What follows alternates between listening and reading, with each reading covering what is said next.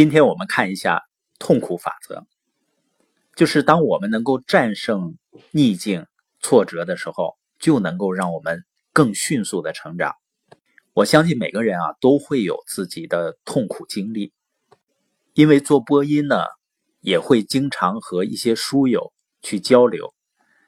很感谢有些书友呢，即使我们并没有见过面，但是他也会把自己生活中。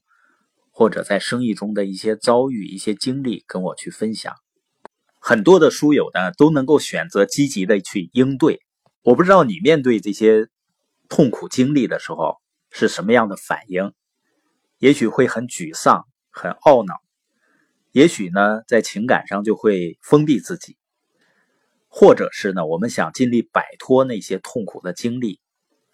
约翰·麦克唐纳曾经说过啊，每一个问题。都会让我们更好的认识自己、了解自己。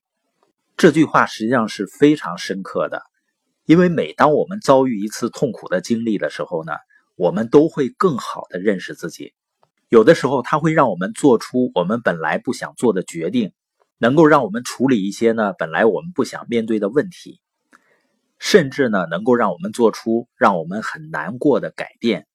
痛苦会让我们面对自己。然后面对现状，如何应对这样的经历，就决定了我们将会成为什么样的人。有一位叫谢丽尔·麦吉尼斯的女士，我们看一下她遭遇了什么样的让人难以想象的痛苦。在一个夏末的一天早晨，她的丈夫汤姆在凌晨就去上班了，像往常一样。他离开家门之前呢，亲了亲妻子。几个小时以后，谢丽尔起床了，送他十几岁的女儿和儿子上学，并开始做自己的日常工作。随后呢，他接到了一个电话，是一个朋友打来的，问汤姆在不在家。接着又来了一个电话，他知道肯定出了什么事儿，但不知道是什么事儿。当他回电话给那位朋友，问刚才发生了什么事啊？那位朋友才终于告诉他，有架飞机被劫持了。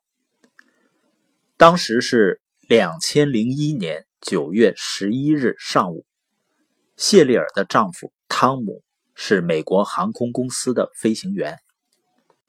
接下来的几个小时，谢丽尔的朋友、邻居、其他飞行员。谢丽尔所在教堂的人纷纷来到他家，但他还是无法得到任何答复。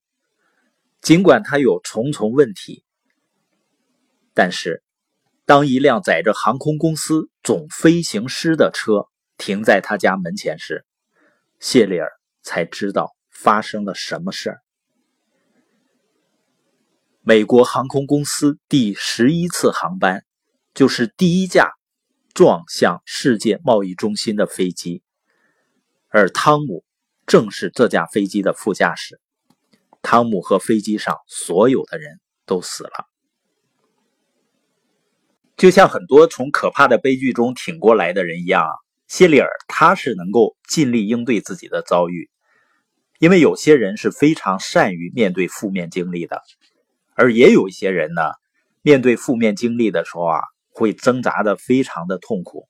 专家介绍啊，在世贸中心袭击事件之后，很多人都患上了严重的精神压抑。尽管是跟九幺幺恐怖袭击有着切身的悲剧性联系，但是谢丽尔呢，在那种情况下做的还是很好的。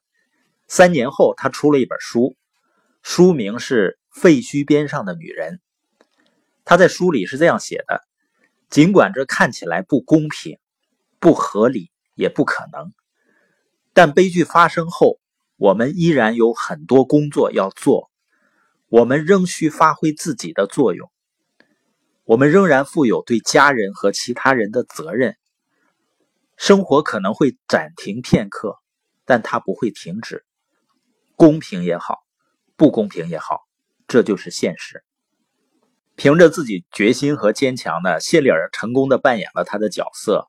他筹备了汤姆的葬礼，甚至在上面讲话。虽然呢，这肯定是令他非常难过，她照顾自己的孩子，开始作为一个单身母亲去经营自己的家庭。她遇到了很多困难，但她迅速的学会了如何处理。比如悲剧发生之后的第一个母亲节，失去丈夫的她呢，在好心朋友的劝说下去参加一个活动。朋友们呢认为这会对她有帮助，但是呢那是一个错误，并没有奏效。因此呢，当父亲节快到的时候，他让自己变得积极起来，为了自己和孩子安排好那一天，好好度过。每一次新的经历都成了个人成长的机会。谢丽尔在他的书里是这样写的。每一天，我都会学到更多的东西。九幺幺的现实情况促使我用前所未有的方式审视自己，面对自己。谢丽尔说呢，之前他并没有意识到，在汤姆去世之前，他变得多么懒惰了。在汤姆去世之前呢，他依靠汤姆促进自己成长。现在呢，他为自己的成长担起了责任。他进步最大的一个方面啊，是公开演讲。在九幺幺之前呢，谢丽斯从未在公开场合做过演讲。一想到在一大堆人面前说话呢，他就非常恐惧。但是呢，当在汤姆的追悼会上讲话的时候，他放下了恐惧。后来呢，不断的有人邀请他去演讲，就这样呢，他一步一步的成为一个演讲家。他下定决心用自己的经历给别人带来收获。到现在呢，谢丽尔的孩子都已经长大成人了。而他又结婚了，他对他的生活感到满意。在九幺幺事件十周年的时候呢，他被问起那场悲剧，他说：“那是一个非常可怕的日子，我认为任何人都不会忘记那一天。”但他补充说：“从九幺幺的灰烬中，从那天的废墟中，我挺了过来。我现在可以说，今天的我比十年前的更坚强。”当一个人能够很好的应对糟糕的经历时，这种情况就会出现，这就显示了痛苦法则的力量。我们今天播音的重点是，我们每一个人如何应对痛苦的经历，就决定了我们将会成为什么样的人。